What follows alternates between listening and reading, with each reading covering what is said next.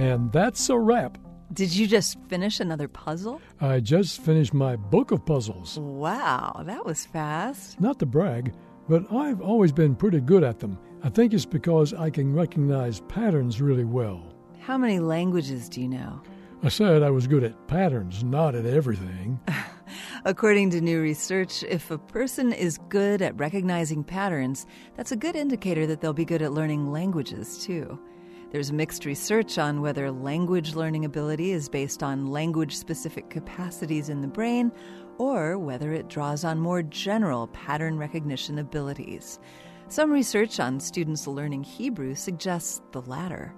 A team of researchers tested the group of students as they were starting to learn Hebrew in their first semester of a study abroad program, and later again in the second semester.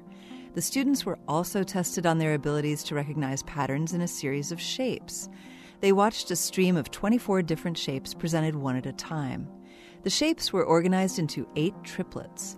The order in which the triplets appeared was randomized, but the shapes in each triplet were always in the same sequences.